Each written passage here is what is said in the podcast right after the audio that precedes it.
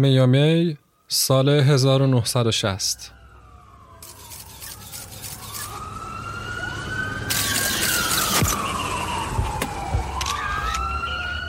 کارگاه کوپر از ماشین پیاده شد و به سمت نوارهای زرد رنگی رفت که محدوده صحنه جرم را مشخص می کردند. تجمع مأموران پلیس و پزشکی قانونی باعث شد که کوپر در نگاه اول نتواند چیزی را که در مرکز صحنه جرم قرار داشت ببیند. جسد زن جوانی که به پشت افتاده بود و حتی در آن کوچه های تاریک آثار برخورد یک جسم تیز به بدنش دیده می‌شد.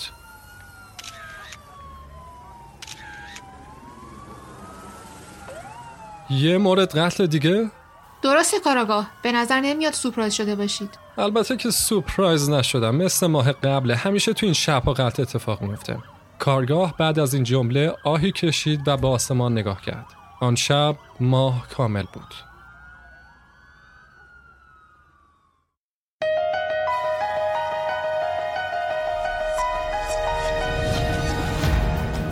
سلام. به اپیزود ششم فیلکست خوش اومدید. حالتون از هفته پیش تا الان چطور بوده؟ اپیزود قبلی رو که ایشالله شنیدید و بعد اومدید سراغ این اپیزود دیگه. اگه هنوز نمی‌دونید اپیزودهای پنجم، ششم و هفتم قرار یه سگانه رو تشکیل بدن به اسم سگانه نفرین ماه که هر کدوم به فاصله یک هفته از قبلی منتشر میشن. هفته پیش اپیزود در پوست گرگ رو شنیدید که قرار بود مقدمه ای باشه برای این قسمت و قسمت آینده. موضوعش هم گرگینه ها و نقش ماه در به وجود آمدن افسانه و فولکلور حول اونا بوده. خلاصه داستانش هم این بوده که در طول تاریخ به دلایل مختلف به تعداد زیادی از مردم انگ گرگینه بودن زدن و حتی به خاطرش اونا رو محکوم و اعدام کردن. در صورتی که ما امروز می‌دونیم که این مردم در بدترین حالت قاتل سریالی و سایکوپت بودن. ولی خب تبدیل به گرگ نمی شدن ما هم هیچ نقش این وسط نداشته و صرفا به خاطر افسانه ها بوده که وارد این داستان شده. آخر اپیزود قبلی هم گفتیم که نقش ماه توی تاریخ فقط مربوط به لیکانتروپ یا گرگ آدم بودن نمیشه. و خیلی جاهای دیگه هم تقصیرهای مختلفی رو گردنش انداختن. اگه opening این قسمت با صدای سعید رو گوش داده باشید احتمالا حدس می‌زنید که این قسمت یه ربطی به جرم و جنایت و نقش ماه در ایجادشون داشته باشه که البته حدس درستیه ولی کامل نیست. الان قراره درباره نقش ماه در ایجاد انواع مشکلات اعصاب و روان و البته تمایل به خشونت صحبت کنیم. پس بریم و بپریم توی دل داستان این قسمت یعنی قاتلین مهتابی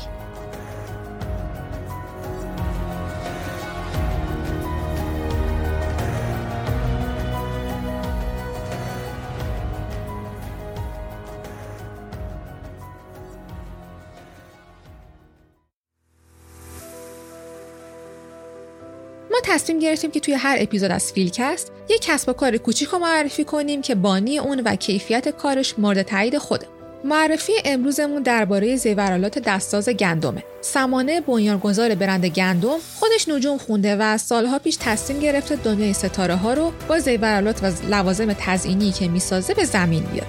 انواع گوشواره، دستبند، دکمه سردست، گیره کروات و حتی وسایل رومیزی مثل ساعت و تابلو با تم نجومی را هم می‌تونید به گندم سفارش بدید و مطمئن باشید نتیجه که سامان تحویلتون میده از تصورتون خیلی خیلی زیباتره. یکی از وسایلی که می‌سازه و چشم خود من دنبالشه فلش های شفق قطبی هستن که فقط باید عکسشون رو ببینید تا متوجه بشین چقدر دل برن. آیدی برند گندم رو می‌تونید توی متن توضیحات اپیزود پیدا کنید.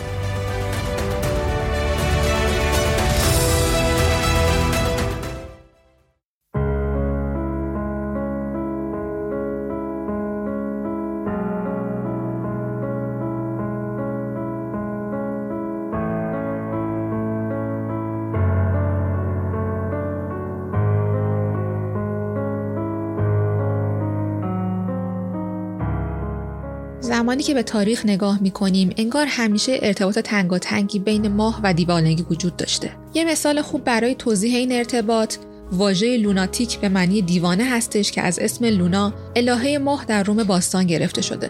در قدیم لوناتیک یک اصطلاح پزشکی بوده و برای توصیف کسی استفاده می‌شد که تشخیص می‌دادن سلامت عقل و روان نداره. حالا یه سری از این افراد به اصطلاح لوناتیک طبق علائمی که ازشون ثبت شده احتمالا سر داشتن.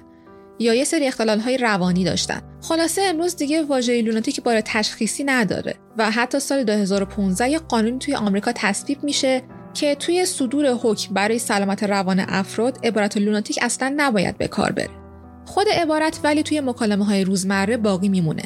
معادل فارسیش توی مکالمه های خودمون تقریبا میشه معادل حالا طرف مجنون شده یا طرف زنجیری شده همچین چیزی. بازم مثل اپیزود قبل برای بررسی رابطه ماه و وضعیت روان انسان باید خیلی خیلی توی تاریخ عقب بریم. یکی از اولین نظریه ها توی این زمینه مال ارسطوه که اعتقاد داشته ماه همون اثری رو که روی جزر و مد دریاها می‌ذاره روی مایات بدن انسان هم می‌ذاره و به نظرش چون مغز. نسبت به سایر اعضای بدن انسان بیشترین مقدار آب رو درون خودش داشته پس بیشترین تاثیر رو هم از ماه می‌گرفته و منشأ اختلال های روانی و بیماری های مثل سر هم همین موضوع بوده. این باور به شکلهای مختلف تا قرنها باقی میمونه. در واقع اینقدر باور عامی بوده که اگه دربارش سرچ کنید تا قبل از قرن بیستم کمتر اسم شخصی رو پیدا می‌کنید که به تنهایی این موضوع رو گسترش داده باشه. بیشترین چیزی که می‌بینید اینه که نوشته شده مردم باور داشتن که ماه باعث فلان موضوع یا فلان مشکل توی افراد میشه. مثل اپیزود قبل ادامه داستان رو بازم بعد بریم توی قرون وسطا دنبال کنیم. توی اپیزود پنجم یه بخش کوچیکی از باورهایی که به ماه وجود داشت رو گفتیم و اینجا می‌خوایم خیلی گسترده تر کنیم صحبتامونو.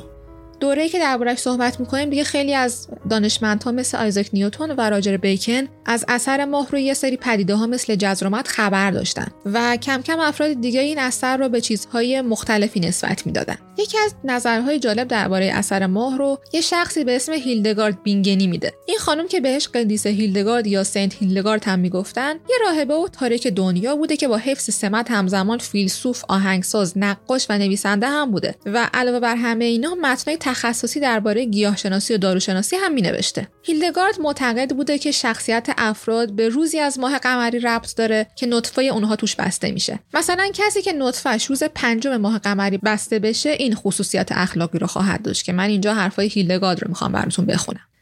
اگر مذکر باشد با فضیلت وفادار شجاع و استوار خواهد بود جسمی سالم خواهد داشت و سالهای طولانی خواهد زیست اما اگر معنس باشد خویی مردانه خواهد داشت و خشن و کین توز اما صادق خواهد. گاهی اوقات اگر نه همیشه از ناراحتی های جسمانی رنج می‌برد اما او نیز عمری طولانی خواهد داشت. کلی باورهای دیگه هم درباره ماه وجود داشته که بعضیش رو حتی نیاز به این پادکست نیست. همینجوری بشنوی واقعا خندت می‌گیره. مثلا می‌گفتن نور ماه نباید روی بستر ازدواج زوجهای جوان بیفته چون باعث میشه بچه‌ای که روی این بستر به وجود میاد سخت بشه. یا می‌گفتن البته روم به دیوار اگه کسی در جهت نور ماه ادرار کنه چشماش ملتهب میشه. اکثر این حرفا رو خب امروز دیگه مطمئنیم که افسانه هستن. ولی یه بخش ثابتی از این حرفا هم هست که هنوز از بین نرفته و اون بخش اثر ماه روی وضعیت روح و روان افراده. واژه لوناتیک بود که یکم قبل دربارش صحبت کردیم. از همون دوران وارد ادبیات مورد استفاده مردم میشه. حتی توی قرن 19 هم توی انگلستان یه سری قوانین تصویب میشن به اسم قوانین لوناتیک یا لوناتیک اکت که یکیشون شخص مجنون رو اینجوری توصیف می‌کرده. هر شخصی که پس از وقوع ماه کامل دچار یک دوره بیخردی شود لوناتیک محسوب می شود حالا اینکه خود این بیخردی رو چی تعریف می‌کردن مشخص نیست. احتمالا تشخیصش با همون پزشکای قرون بوده. ولی مهم اینه که باور به اثر ماه اینقدر قوی بوده که براش قانون هم حتی تعریف می‌کردن.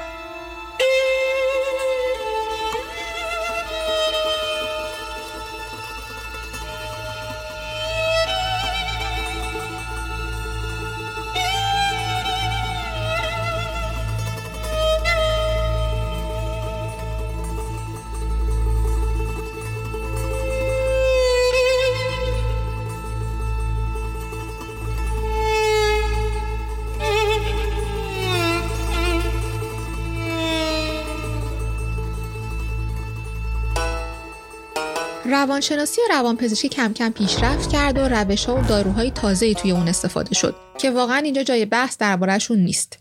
ولی خب این باور اثر ماه روی انسان خیلی قوی هم بین مردم هم بین جامعه روان درمانگرها باقی بود الان که به قرن 21 رسیدیم هم کلی گزارش مختلف از جاهای مختلف دنیا درباره اثر ماه به دست اومدن. مثلا اینکه شبایی که ماه کامله بیماران مبتلا به سر دچار حمله میشن یا ماه کامل خواب افراد به هم میریزه اینا باورهایی که هنوز هم وجود داره ولی یکی از عجیب ترین و البته جالب ترین چیزهایی که می‌خوایم دربارهش صحبت کنیم گزارش های متعدد از نیروهای پلیسه که افزایش غیرعادی میزان جرم جنایت های خشونت آمیز رو در شبهایی که ماه کامل گزارش می‌کردن چیزی که در ادامه می‌خوام دربارهش صحبت کنم یه تیکه هایی از متن دو تا از این گزارش هست.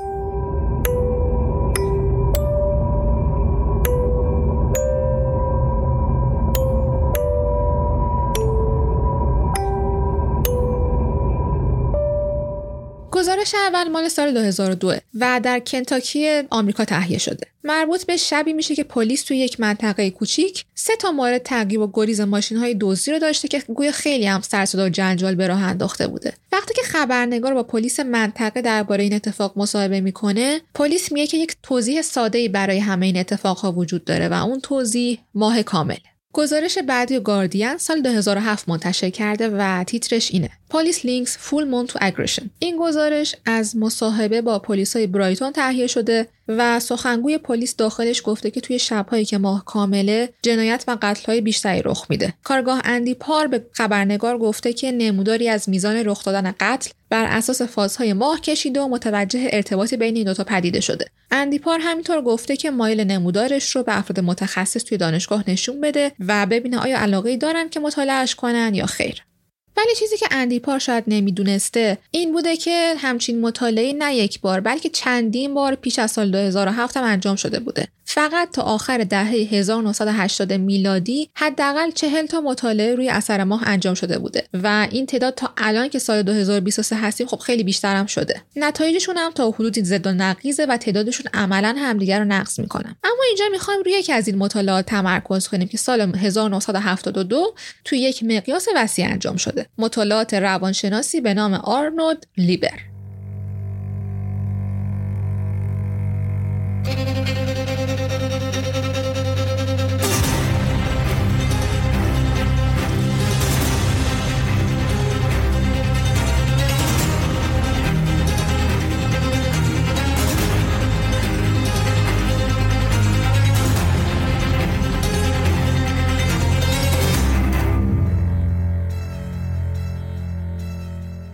آرنولد لیبر یه روانشناس با سابقه است که البته الان دیگه بازنشسته شده. سی سال توی میامی یا میامی بیچ به عنوان روانشناس کار کرده و سالها مدیر مرکز neuroscience بالینی بیمارستان سنت فرانسیس بوده.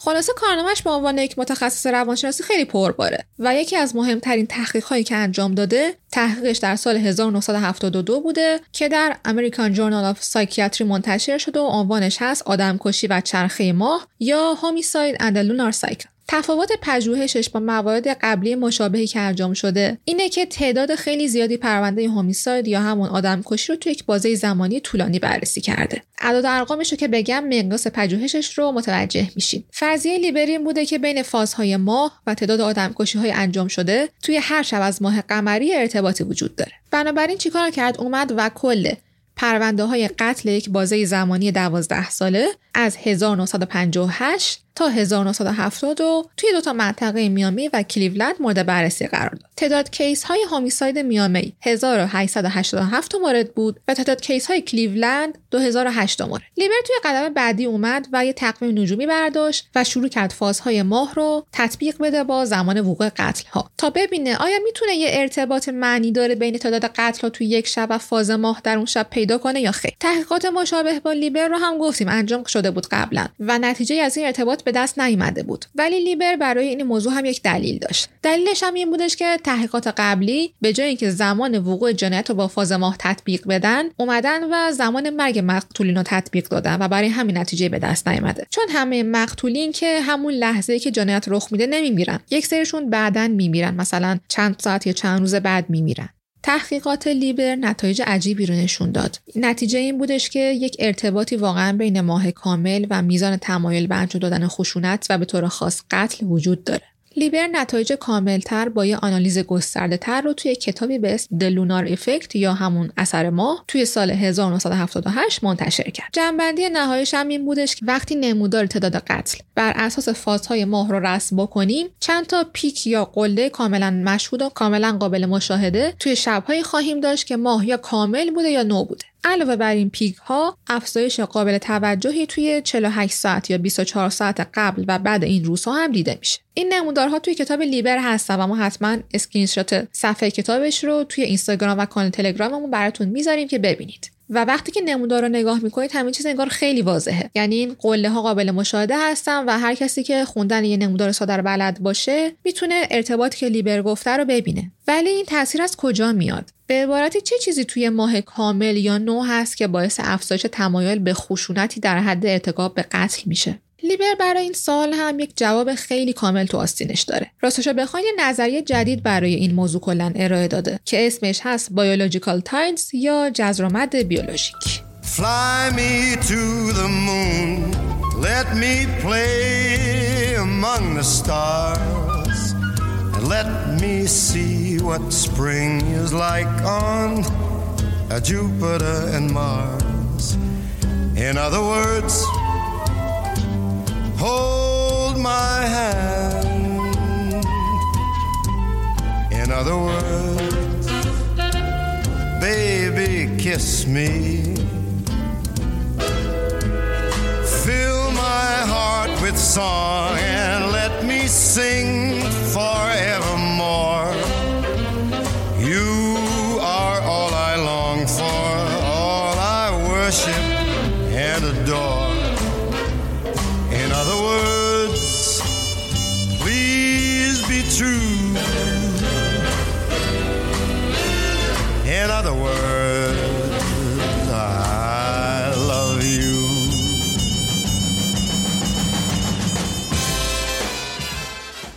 نظریش رو از یکی از مهمترین تاثیرهای ماه روی زمین یعنی جزرومت شروع می‌کنه. اول یه مروری بکنیم روی خود جزرومت. جزرومت به خاطر اثر گرانشی ماه روی زمین به وجود میاد.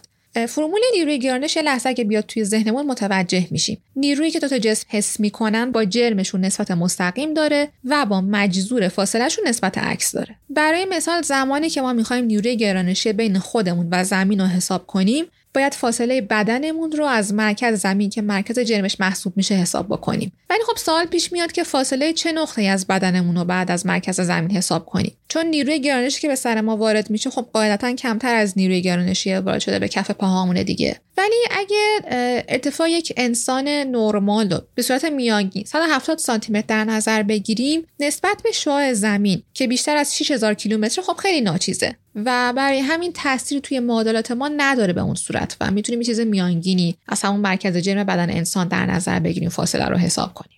حالا بیایم اثر گرانشی ماه روی زمین رو توی یک شبانه روز بررسی کنیم. برخلاف حالت قبلی که گفتیم فاصله بین دو سمت زمین توی این حالت نزدیک به 13 هزار کیلومتره و از اون میانگین فاصله ماه تا زمین هم حدود 380 هزار کیلومتر. و این دوتا عدد نسبتشون جوری نیست که بتونیم از یکی در مقابل اون یکی صرف نظر بکنیم. اصطلاحا از یک مرتبه هستن تقریبا. پس زمانی که ماه دور زمین میچرخه اثر گرانشی که روی یک سمت زمین داره نسبت به سمت دیگهش اختلاف قابل توجهی داره. و همین موضوعی که جزر و مد به وجود میاره. یعنی شبها که کشش گرانشی ماه روی یک سمت زمین بیشتر میشه آب دریاها و اقیانوسها بالا میاد و بعد از اینکه ماه غروب می‌کنه سطح آب پایین میره. جزرومت برای اجسامی که اصطلاحا صلب یا ریگیت هستن رخ نمیده. اینم توی نظر داشته باشید. دلیلش توی فیزیک خیلی مفصله و من فقط اینقدر اشاره می‌کنم که توی کتابای مکانیک تحلیلی توی فصلهایی که به فیزیک اجسام صلب و نیروهای مرکزی اشاره شده می‌تونید دربارش برید و مطالعه بکنید. خب برگردیم به آرنولد لیبر و نظریه جزر بیولوژیک. لیبر میگه که این اثر گرانشی و پدیده جزر و رو می‌تونیم به بدن انسان و کلا ساختار بدن موجود زنده ربط بدیم. از اونجایی که 80 درصد بدن انسان از آب تشکیل شده لیبر معتقده که این آب و کلا مایات بدن تحت تاثیر گرانش ماه قرار می‌گیره و این تاثیر وقتهایی که ماه خورشید و زمین توی یک صفحه قرار گرفتن یعنی شبهایی که ماه نو یا کامله بیشتر هم میشه و خودش واضحتر نشون میده. علاوه بر این لیبر میگه که در اثر افزایش نیروی گرانش توی این شبها آدمهای عادی یا در واقع آدمهایی که مشکل روانی جدی ندارن رفتار عجیبی نشون نمیدن. ولی خب این اثر توی کسایی که سر دارن یا کسایی که background رفتار خشونت آمیز داشته باشن می‌تونه دیده بشه و حتی توی مواردی باعث رفتارهای خیلی خشونت آمیز حتی قتل بشه. لیبر حتی معتقده اون روزایی هست که آدم از خواب پا میشه و حس می‌کنه از دنده چپ بیدار شده کلا خلقش خوب نیست. معتقده که حتی این هم به خاطر فازهای ماهه. بحث رو حتی جلوتر هم می‌بره چندین مرحله و میگه اینکه بدن انسان 80 درصد آب شبیه همون چیزی که روی کره زمین هم داریم. منظورش اینه که زمین هم خب 80 درصدش آبه و 20 درصد دیگهش خشکیه. بعد میگه که از این اتفاق می‌تونیم نتیجه بگیریم که یک هارمونی خاصی بین بدن انسان و کره زمین وجود داره و این هارمونی رو می‌تونیم گسترش بدیم و به کل دنیا نسبتش بدیم. یه عبارت دیگه رو هم اینجا مطرح می‌کنه به اسم کازمو بایولوژیکال سیستمز یا سیستم های زیست کیهانی نظریش خیلی طولانی اگه بخوام همینجا بازش کنم خیلی از بحث خارج میشیم. در حد یک جمله بگم که سعی می‌کنه با این نظریه توضیح بده ساختار بدن کل موجودات زنده هارمونی خاصی با کیهان داره.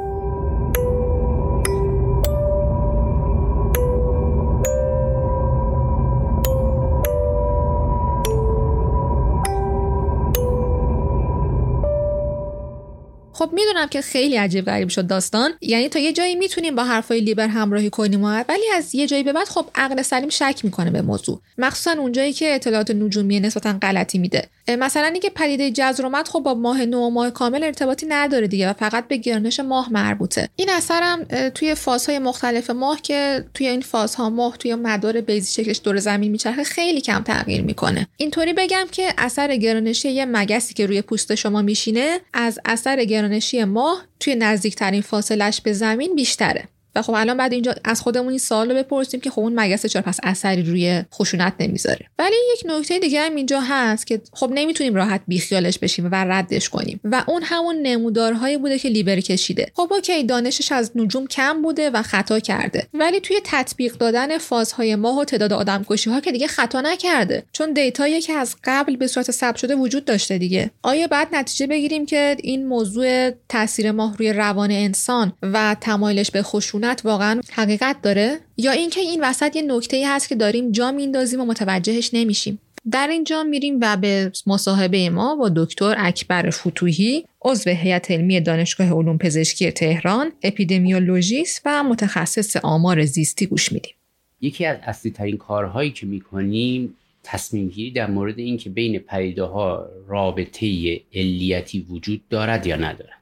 یعنی که آیا مثلا فرض کنین قهوه باعث سکته می شود یا نمی شود یا واکسن باعث جلوگیری از ابتلا به بیماری یا بستری به دلیل بیماری عفونی می شود یا نمی شود این یکی از اصلی ترین کارهایی که می کنیم و توی حوزه علم و تو حوزه تفکر بشری برقراری رابطه علیتی یکی از چالش برانگیز ترین حوزه هاست که کی ما میگیم دو تا پدیده با هم رابطه علی دارن. فقط هم تو حوزه پزشکی یا تو رشته اپیدمیولوژی یا رشته منم هست فقط مطرح نیست. توی جاهای دیگه هم مطرحه. اینا مباحث فلسفی هم هست که اصولا تو فلسفه هم بحث می‌کنن که کی روابط علیتی برقرار میشه. البته تخصص من نیست ولی دیدم کتاب ها تو حوزه هم در مورد این صحبت می‌کنن. این یکی از اصلی ترین کارهایی است که ما در حوزه پژوهش های حوزه سلامت هم از پزشکی و روان پزشکی و غیره انجام میدیم. برای این کار ما معمولا اولش از این شروع می‌کنیم که اصولا رابطه وجود دارد یا ندارد. اول باید توافق کنیم که بین دو تا پدیده رابطه وجود دارد. بعد که رابطه رو دیدیم لزوما این رابطه یه رابطه علی یا رابطه علت معلولی نمی‌تونه باشه. می‌تونه رابطه علی نباشه. حالا روش های آماری معمولا اینجا به ما کمک می‌کنه که بگیم بین پدیده ها رابطه وجود دارد یا ندارد. مثلا فرض کنیم من میگم که آیا بین سن و سطح کلسترول که یه چربی خون هست رابطه وجود دارد یا ندارد؟ به صور مختلف می‌تونم اینو نشون بدم. ممکن از تکنیک آماری مثلا correlation یا همبستگی استفاده کنم. نشون بدم که وقتی مقادیر سن آدم ها بالا میره کلسترول یا سطح خونی کلسترولشون هم بالا میره و با یه شاخص آماری correlation یا همبستگی بین دو تا متغیر سن و کلسترول رو نشون میدم. ممکنه اینو با یه تکنیک دیگه این کار بکنم. بیام بگم با تکنیک دیدن اختلاف این کار می‌کنم. یعنی چی؟ میام میگم که خب جوونها رو و مسنترها رو میانگین کلسترولشون رو با هم مقایسه می‌کنم و میگم میانگین کلسترول مثلا افراد بالای 40 سال به طور متوسط 50 میلی گرم پر دسیلیتر بیشتر است. پس بنابراین بین کلسترول و سن رابطه وجود دارد. چون اختلاف وجود داره کلسترول میانگین کلسترول جوون ها با مسنتر. ممکنه یه روش آماری دیگه ببرم جلو. این جذاب تره و اون اینه که دونستن یک متغیر حدس منو در مورد متغیر دیگه بهتر می‌کنه یا نمی‌کنه. مثلا من اگر ندونم که سین یه نفر چیست یه تخمینی می‌تونم در مورد کلسترول اون فرد بزنم. اگه اون فرد تهرانی باشه متوسط کلسترول تهرانی ها بهترین تخمینی است که من در مورد کلسترول یک آدمی که نمی‌دونم سنش چیست جنسش چیست و تنها چیزی که ازش می‌دونم اینه که تهرانی است به من میده. اما اگه من سن اون آدم رو بدونم تخمینم بهتر میشه. یعنی چی؟ یعنی من اگه بدونم که این آدم هفتاد ساله است حدسی که در مورد کلسترولش می‌زنم مثلا میگم 230 است. ولی اگه بدونم این آدم آدم سی ساله است حدسی که در مورد کلسترولش می‌زنم مثلا 160 و در مورد آدم سی ساله حدس 230 رو نمی‌زنم. و در مورد آدم 70 ساله حدس 30 رو نمی‌زنم. چون حدس بهتر متوسط کلسترول آدم های اون سنه. اینجا ما میگیم که با تکنیک رگرسیون یا با معادل رگرسیون یا با پیشبینی این کار می‌کنم. چون دونستن سن آدم ها تخمین حد زدن کلسترولشون رو بهتر می‌کنه پس بین متغیر سن و کلسترول رابطه وجود داره. پس من باید با یه روش آماری اول بگم رابطه وجود داره بین پدیده ها نشون بدم که اونهایی که واکسن زدن شانس گرفتن کروناشون کمتر از اونایی است که واکسن نزدن. چون اختلاف وجود داره بین این دوتا من میگم چی؟ میگم بین این دوتا پدیده یعنی زدن واکسن و نگرفتن کرونا رابطه وجود داره. این رابطه رو عمدتا من با تکنیک های آماری نشون میدم و یکی از چیزهایی که برای این نشون دادن باید بهش توجه کنم و تاثیر داره شانس و تصادفه. که آمار میاد به من نشون میده که این شانس و تصادف در دیدن این رابطه نقش رو نقشش چقدره؟ و اگر نقشش کم باشه میگم رابطه ای که دیدم بعید از ناشی از شانس باشد باشد پس رابطه ای که دیدم از نظر آماری معنی دار است. رابطه معنی دار آماری فقط یک پیام دارد و اون این است که اون رابطه شانسی نبوده است. هنوز یک رابطه آماری معنی دار به معنای رابطه علیتی نیست چون هنوز یک اتفاقات دیگه هم می‌تواند منجر به شود به این, به این که دو تا پدیده با هم رابطه داشته باشند و این رابطه ناشی از شانس و تصادف نباشد. این رابطه از نظر آماری معنیدار باشد. ولی هنوز یه رابطه علیتی نباشد. که حالا توضیح میدم که چجوری می‌رسیم به این که بگیم این رابطه رابطه علی است.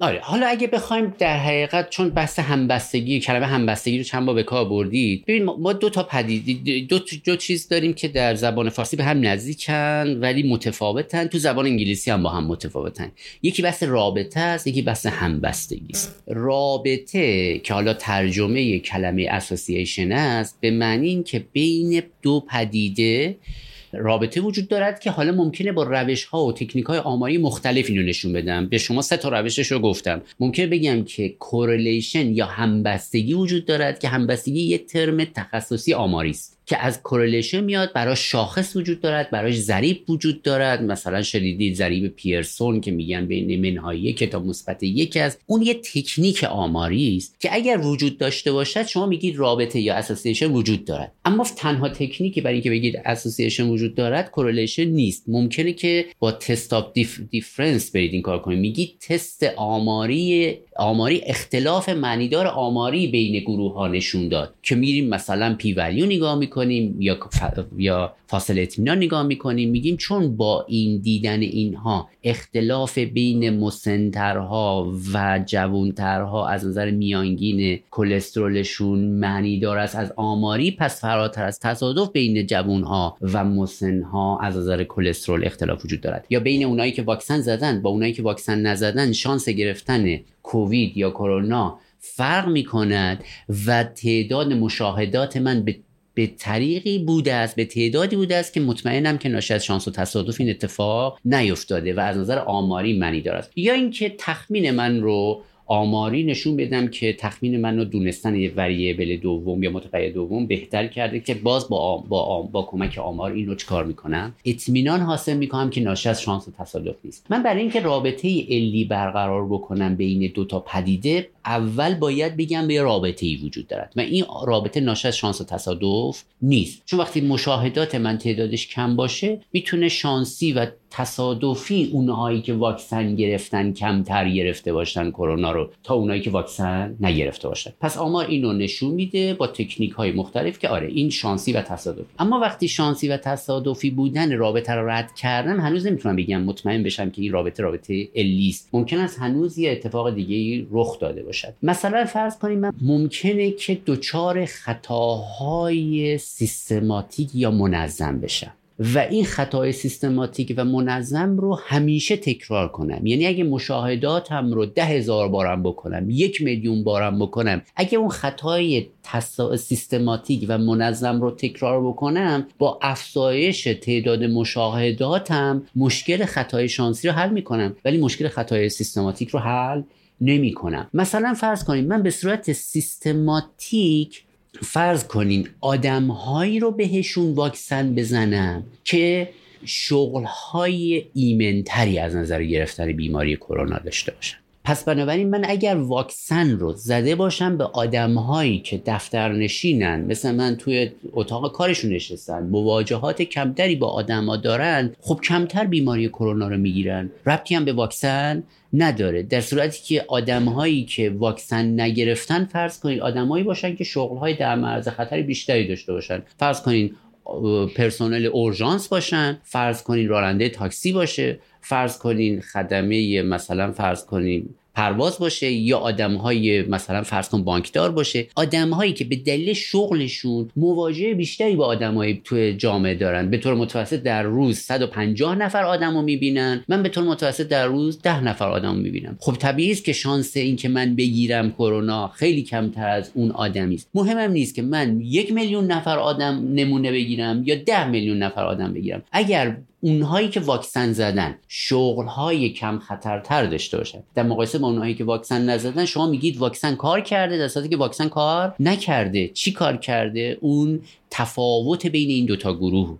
را کار کرده ما به این میگیم خطای چی؟ سیستماتیک خطای منظم. این خطای سیستماتیک در گرفت در فرایند گرفتن نمونه ها یا در اندازه گیری ها ممکنه تفاوت وجود داشته باشه. مثلا فرض بکنید من ممکنه که آدم هایی که واکسن زدن رو خیلی جدی دنبال اینکه مبتلا شدن یا نشدن نگردم ولی اونهایی که واکسن نزدن رو خیلی جدی بگردم. خب باز ممکنه که به نفع اینکه واکسن کار می‌کنه فکر کنم به غلط که واکسن داره کار می‌کنه ولی واکسن کار نمی‌کنه. نمیگم واکسن اینجوری بوده ها. یعنی من وقتی می‌خوام بگم واکسن کار می‌کنه باید مطمئن باشم که شانسی نیست. فراتر از شانس واکسن داره کار می‌کنه. دوم مطمئن باشم که بین اونایی که واکسن زدن با اونایی که واکسن نزدن در حقیقت تفاوت های در اندازهگیری ریسک بیماری یا در انتخاب آدم ها نکنم. اینا رو ما بهش میگیم خطاهای سیستماتیک. ربطی به حجم نمونه نداره. یعنی شما هر چقدر حجم نمونه رو زیاد کنین هر چقدر مشاهداتتون رو زیاد کنین خطا رو چیکار می‌کنین؟ همچنان ادامه میدین. پس من برای اینکه برسم به رابطه علیتی باید بگم رابطه وجود دارد فراتر از شانس.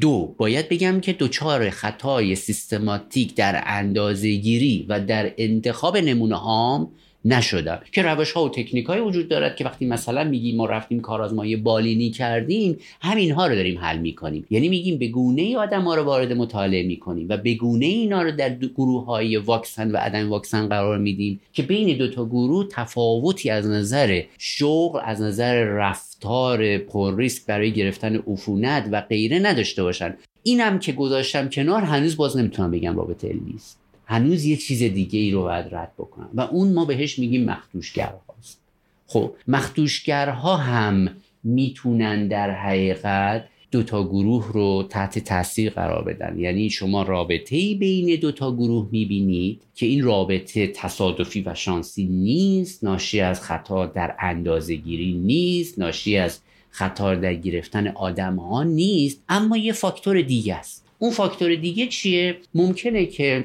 در حقیقت من میگم که خب آیا ممکن است آدم ها میرم نگاه می‌کنم می‌بینم که آدم هایی که سکته کردن در مقایسه با آدم هایی که سکته نکردن سابقه بیشتری از مصرف قهوه میدن.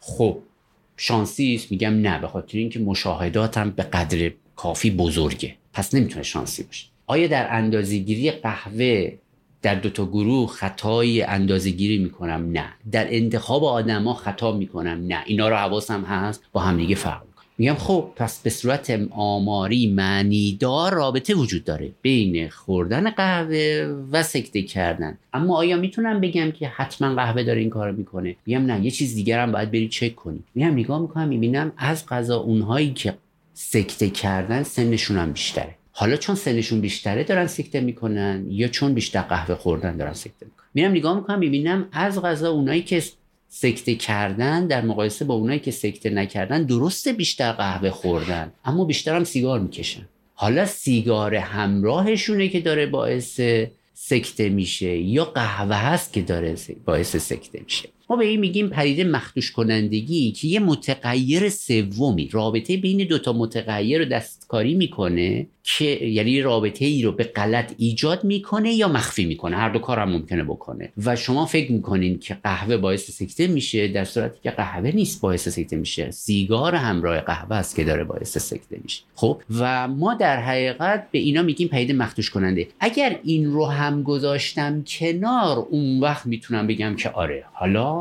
من یه مطالعه دارم که تو این مطالعه با اطمینان میگم فراتر از شانس بدون تاثیر شانس رابطه دیدم. تحت تاثیر اندازهگیری خطای اندازهگیری نبودم. تحت تاثیر خطای گرفتن نمونه نبودم. تحت تاثیر متغیرهای مخدوشگر هم نبودم. حالا دو تا گروه کاملا با هم قابل قیاسن و رابطه ای که می‌بینم رابطه ای است که می‌تونم بگم واقعی هست. آخرین بحثی که ما برای اینکه بگیم به یه رابطه علی می‌رسیم این است که همه این حرفایی که زدم باید جمع بشن شواهد در موردشون. یعنی من با یک مطالعه همه اینها رو کنار نمی‌تونم بذارم. یعنی اگه یه نفر یه گوشه دنیا گفتش که آره بین خوردن قهوه و سکته رابطه وجود دارد همه نمی میگن خب آیا این تکرار شد؟ اگه تو ژاپن اینجوری بود آیا تو آمریکا هم شد؟ آیا توی ایرانم شد. بنابراین من مجموعه شواهد رو کنار هم می‌ذارم تا اطمینان حاصل کنم که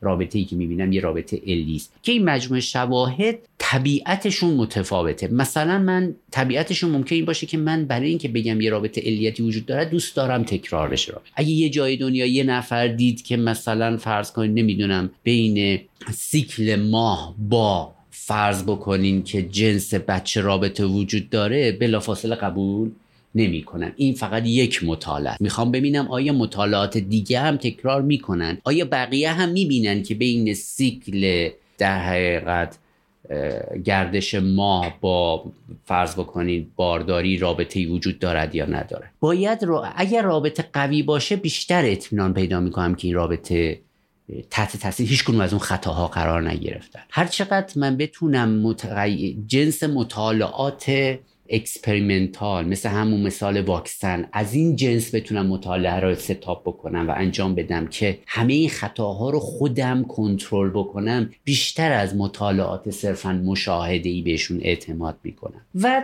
و شواهد دیگه یعنی جنس همه این شواهد رو کنار هم می‌ذارم و بعد در نهایت مجموعه شواهد منو متقاعد می‌کنه که یک واقعا رابطه وجود دارد و این رابطه ناشی از شانس و خطا و غیره نیست و رابطه واقعی است یا نه؟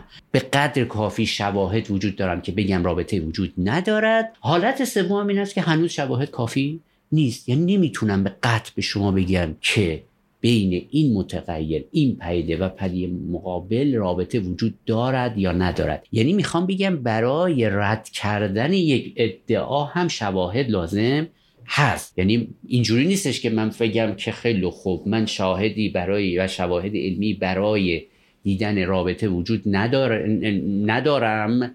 خب و از اون وقت خلافش رو حتما اثبات می‌کنم. یه جاهای البته منطق و عقل حکم می‌کنه که خب من دنبال هر رابطه ای هم نگردم. هر کسی هر ادعایی هم کرد من ملزم به این نیستم که بر مبنای اون ادعا برم عمل بکنم. توجه می‌کنید اما مصاحبه ما با دکتر فتوحی از چیزی که شنیدید خیلی طولانی تره و نسخه کامل این مصاحبه رو می‌تونید توی کانال تلگرام ما بشنوید.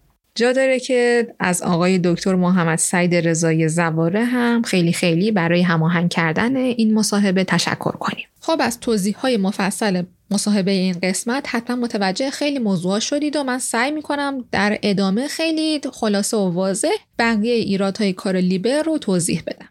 اول از همه این که فرضیه سازی لیبر و دیتاهایی که در دسترس داشته مشکلی نداشتن. ولی مشکل اصلیشون ایرادهایی بوده که موقع انجام آنالیز آماری مرتکب شده. آمار اگه به شکل درستی تحلیل و ارائه نشه می‌تونه خیلی گولزنک باشه. و این همون اتفاقیه که موقع نگاه کردن به نمودارهای لیبر برامون میفته به خاطر همین خطاهاست که ارائه تحقیقات آماری این مدلی اصول خاص خودشو داره و بعدش باید حتما آزمایش های مشابه با نمونه های آماری دیگه تکرار و نتایجشون با اون پژوهش اولیه مقایسه بشن. و اولین ایراد جدی هم که به تحقیقات لیبر می‌تونیم بگیریم همینه. اینکه آزمایشاشو افراد دیگه تکرار کردن و نتایج مشابه نگرفتن. برای اینکه بدون رفرنس حرف نزنیم اسم یکی از این افراد رو بهتون میگم. یه اخترشناسی به اسم نیک ساندولیک با همکاراش توی سال 1988 یک کاری مشابه لیبر رو انجام میدن و تعداد 3370 تا case homicide یا همون آدم کشی رو توی محدوده کلیولند توی بازه زمانی 10 ساله بررسی می‌کنن و با نمودارهای ماه تطبیق میدن. ولی نمی‌تونن نتایج لیبر رو تکرار کنن. یعنی نتونستن اون ارتباط واضح و مستقیم رو پیدا کنن. و نتیجه تحقیقشون این بوده که این جنایت ها به صورت random توی یک ماه قمری پخش شده. ولی از کجا بدونیم که تحقیق ساندولیک از تحقیق لیبر دقیق تر بوده و ساندولیک اون کسی نبوده که خطا کرده لیبر خطا کرده. خب اولا که اشخاص دیگه کارهای ساندولیک تایید کردن ولی تقریبا هیچ پژوهش معتبر دیگه ای نداریم که نتایج لیبر رو تایید کرده باشه. دوما فرآیندهای آماری ساندولیک خیلی دقیق تر از لیبر بوده. مثلا لیبر توی کتابش فقط نتایج تحلیل هاشو ارائه داده و گفته که ما فلان کارو کردیم نتیجه شد فلان چیزی که اینجا می‌بینید. در حالی که بعد تک به تک پارامترها و فرضیاتش رو خب مطرح می‌کرده و شرح می‌داده. از اینجا به بعد بعد یک کوچولو بیشتر وارد بحث تحلیل آماری بشیم و مفهوم چند تا چیز توضیح بدیم.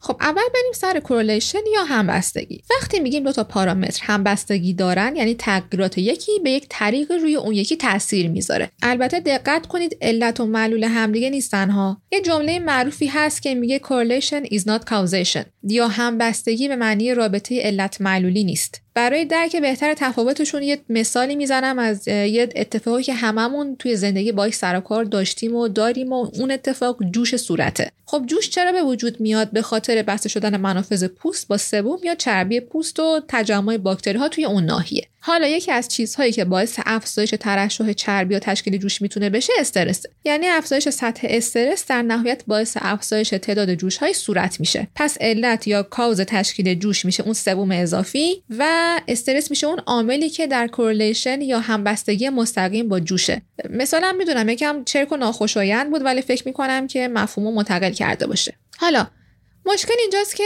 پیدا کردن این همبستگی توی تحقیقات آماری و مخصوصا تحقیقهای بالینی خیلی کار سختیه. اینجا این نقل قول می‌خوام بکنم از دکتر رضا ملکزاده که یه سری پژوهش های خیلی گسترده و طولانی درباره ارتباط تریاک و سرطان انجام دادن و گفتن که برای اینکه یک جمله در علم پزشکی گفته شود که تریاک سرطان زاست بیشتر از 50 سال تحقیق شد. همین نشون میده که توی پژوهش های بالینی اظهار نظرها چقدر باید دقیق و محتاطانه گفته بشه و چقدر باید آزمایش انجام بشه تا یک نتیجه تایید بشه. برگردیم به بحثمون درباره اثر ماه. اینجا هم دنبال یه همبستگی یا correlation بین فازهای ماه و رفتارهای خشونت آمیز هستیم. پس علاوه بر آزمایش های گسترده باید بتونیم نتایج آزمایش هامون رو هم درست تحلیل کنیم.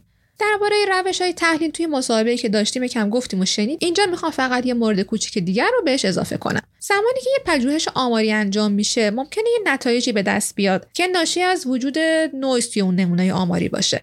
مثلا فرض کنید یه نفری یه فرضیه ای داره که دانش آموزها توی روزهای سه شنبه بیشتر از روزهای دیگه هفته غیبت می‌کنن. بعد میاد یه نمونه آماری 100 نفری رو در نظر می‌گیره و تعداد دانش آموزهای غایب توی هر روز هفته رو حساب می‌کنه. و بعدش خوشحال میشه ببینه اه فرضیهش درست از آب در اومده. خب اولش خیلی رقص و پایکوبی و این حرفا می‌کنه دیگه ولی بعدش می‌بینه که توی اون نمونه آماری خاص توی روز سهشنبه همه کرونا گرفته بودن و واسه همین یه تعداد زیادی غیبت ثبت شده. پس این شخص اگه بخواد نتیجه تحقیق رو ارائه بده باید اثر این کرونا رو یه جوری حذف کنه تا به نتیجه واقعی برسه. این کار رو چجوری انجام میدن؟ با یه سری عملیات ریاضی که بهشون میگن تست of significance یا تست های معناداری. این تستا کارشون اینه که نشون بدن نتیجه به دست اومده از یک تحقیق چقدر احتمال داره نویزی و کاملا تصادفی بوده باشه یا از اون ور چقدر احتمال داره واقعیت یک جامعه آماری رو نشون بده. عملیات ریاضیش روی کاغذ خیلی ساده است ولی مشخص کردن شرایط تست که چالش اصلیه برای پژوهشگر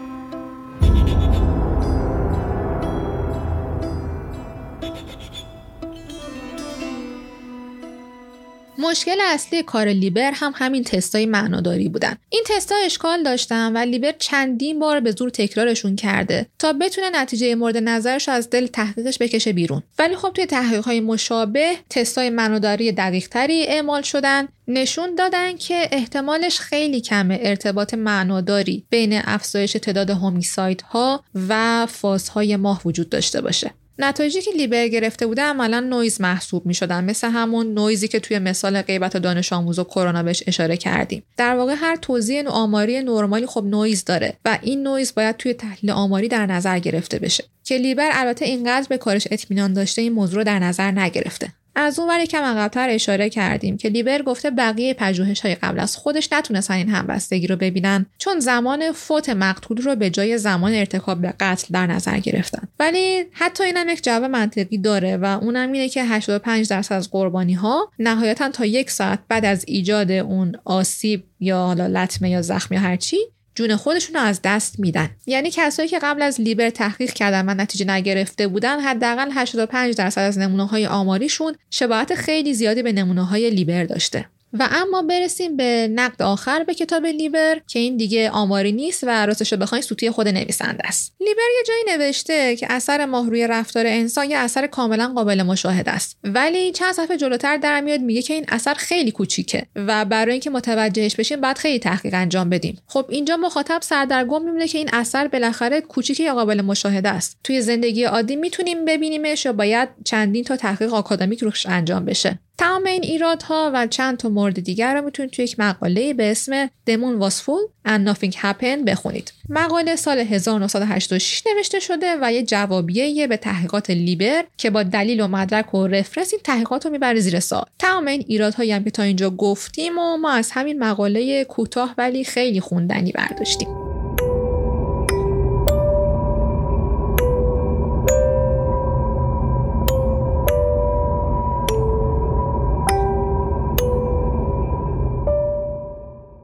تا اینجا روایت تحقیقاتی رو شنیدید که به صورت علمی ثابت می‌کنن ماه روی رفتار انسانها و حداقل تمایلشون به خشونت تأثیری نداره. ولی هنوز سوالایی داریم که جواب داده نشدن. مثلا حرف اون پلیسایی که این همه سال تجربه دارن چی میشه؟ این مورد راستش برمیگرده به پدیده به اسم ایلوژری کولیشن یا همبستگی توهمی. پدیده زمانی رخ میده که ما بر مبنای ادراک و بر اساس شنیده های قبلیمون یه ارتباطی بین دو تا پارامتر برقرار می‌کنیم که در واقع این دو تا پارامتر کاملا بی ربطن همبستگی توهمی خیلی وقتا بر اساس stereotype ها یا باورهای عمومی جامعه شکل می‌گیره. یه مثال سادهش همین صفت که ما خودمون تو ایران به قومیت های مختلف نسبت میدیم. حالا واسه اینکه به کسی بر نخوره فرض کنیم که ما یک استان X داریم و با یه نفر از این استان X آشنا میشیم. طرف هم میاد از ما دزدی می‌کنه. ما هم میگیم آهان چون این یارو اهل استان X بوده و دزدی کرده پس همه اهالی این استان دزدن. در مورد اینکه چرا ذهن ما همچین ارتباطی رو برقرار می‌کنه از دکتر میترا کامران چند تا سال پرسیدیم. داشتم کردم که چه افرادی اثر ماه یا هر چیزی اثر یک محرک بیرونی رو روی زندگیشون خیلی پر رنگ می‌بینن همه آدم هایی این کارو نمی‌کنن. آدم این کارو می‌کنن که یا نیاز به کنترل دارن روی زندگیشون یعنی نیاز دارن که بدونن کجای زندگی با چه محرکی داره تحریک میشه و نیاز دارن که بتونن اینو پیش بینی کنن و کنترلش کنن. من می‌تونم بگم که یعنی می‌تونم اینجوری فکر کنم که این آدما نیاز به پیش بینی کردن و نیاز به کنترل دارن چون از یه چیزی میترسن. پس حالا از این به بعد هر موقع ماه کامل ما این کارو نمی‌کنیم. که اتفاق بعدی برامون نیست. میشه به حالا شغلشون هم رد دادشون توی حالا گزارشایی که ما دیدیم کارکنان اورژانس و نیروهای پلیس جز افرادی بودن که خیلی معتقد بودن که آن ماه کامله مثلا اورژانس خیلی شلوغه. یا تعداد جرم و جنایت تو شبایی که ماه کامل زیاد میشه پس ما باید آماده باشیم. میشه به خاطر همه در واقع این شغل پر استرسشون باشه که می‌خوان آمادگی روانی انگار داشته باشن. انگار می‌خوان پیش بینی آره، پذیر کنن برای خودشون این مثلا این سه روز قرار بله. شلوغ بشه پس ما انرژیمون رو سیف کنیم. می‌تونیم اینجوری بهش نگاه کنیم یا می‌تونیم اینجوری بهش نگاه کنیم که خب لیک خورده دیگه. یعنی هر موقع که ماه کامل بوده یه اتفاقاتی افتاده. به خاطر اینکه وقتی که خرافه. یا فرهنگ داره میگه که وقتی ماه کامله یک سری شرایطی به وجود بیاد وقتی ما یه همچین جمله ای رو داریم در نتیجه افرادی که مبتلا به اختلال روانی هستن وقتی ماه کامل میشه تغییراتشون بیشتر میشه. یعنی همین قاتلان زنجیره یا همین گرگینه ها خب وقتی ماه کامل میشه بیشتر دست به کشت و کشتار می‌زنن. در نتیجه های بیشتری مجروح میشن و میرن توی اورژانس یا به پلیس زنگ می‌زنن. در واقع مثل سیکل دیگه یک background ی هست طرف تاثیر می‌ذاره طرف مثلا میره یه کاری انجام میده و اون کاری که حالا انجام داده دوباره این background تاثیر می‌ذاره و این هی همینجور بله. تکرار میشه یک بیسی هست اثر ماه که داره تاثیر می‌ذاره روی کیا داره تاثیر می‌ذاره کسایی که مبتلا به اختلال روانی هم کسایی که مبتلا به اختلال های هزیانی هم مثل لیکانتروپا یا کسایی که دارن داروهای افسردگی می‌خورن که اون اثر ماه کامل روی این اثر شیمیایی تاثیر می‌ذاره حالشون رو بد می‌کنه. وقتی حالش بچه میره اورژانس دیگه. یا زنگ زنه حالا به یک امداد. می‌تونیم این سیکل رو براش در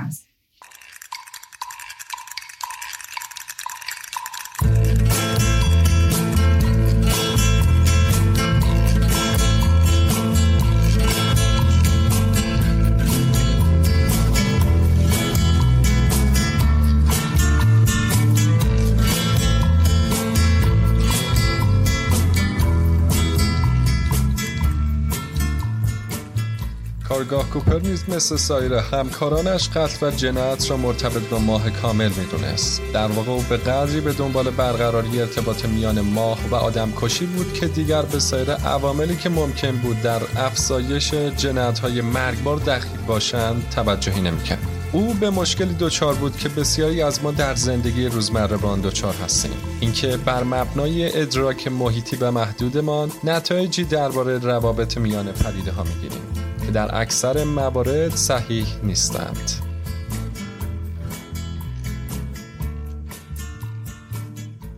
این اپیزود ششم از پادکست فیلکست و قسمت دوم از سه گانه نفرین ماه بود که شنیدید.